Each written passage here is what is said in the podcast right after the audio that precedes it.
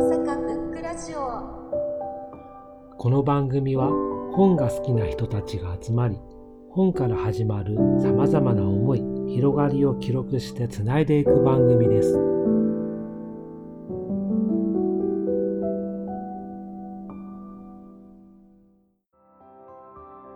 最近面白かったのは小村博さんのと酒井駒子さんっていう絵本作家さんの「あのまばたき」っていう絵本があるんですけどその作品が本当に言葉としてはそこまでこうたくさん文字数多いわけじゃないしページ数も多いわけじゃないんですけどちょっと読んでもらったら分かるって感じのものなんですけどあのすごいいろんなことを考えさせられる美しい絵の絵本です。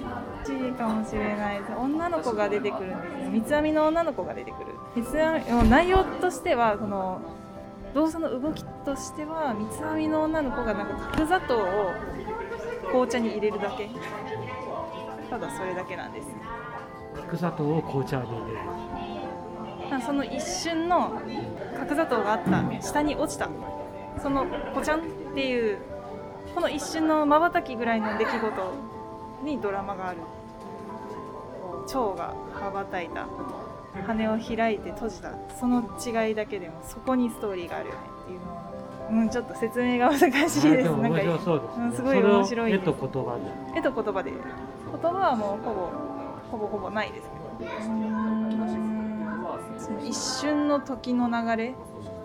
一瞬であってもなんか時間がこう動いてるんだなっていうのをなんかちょっと考えちゃいますね。ご視聴ありがとうございました。次回をお楽しみに